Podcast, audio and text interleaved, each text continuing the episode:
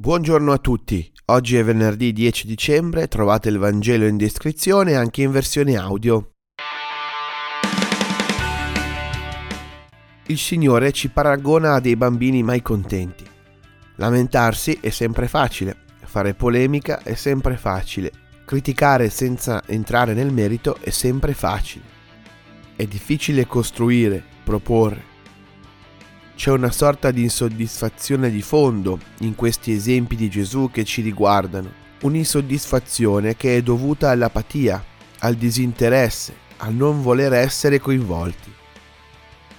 Potrebbe essere che pur di non metterci in gioco, noi ci diciamo che non va bene tutto quello che abbiamo davanti. Non è forse vero che chi si lamenta sempre o chi giudica sempre ha innanzitutto un problema irrisolto dentro di sé che lo spinge a fare così?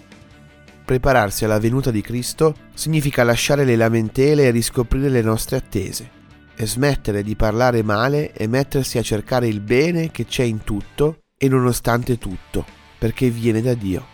L'unica cura è infatti la compassione e anche come suggeriva nella prima lettura il profeta Isaia l'obbedienza.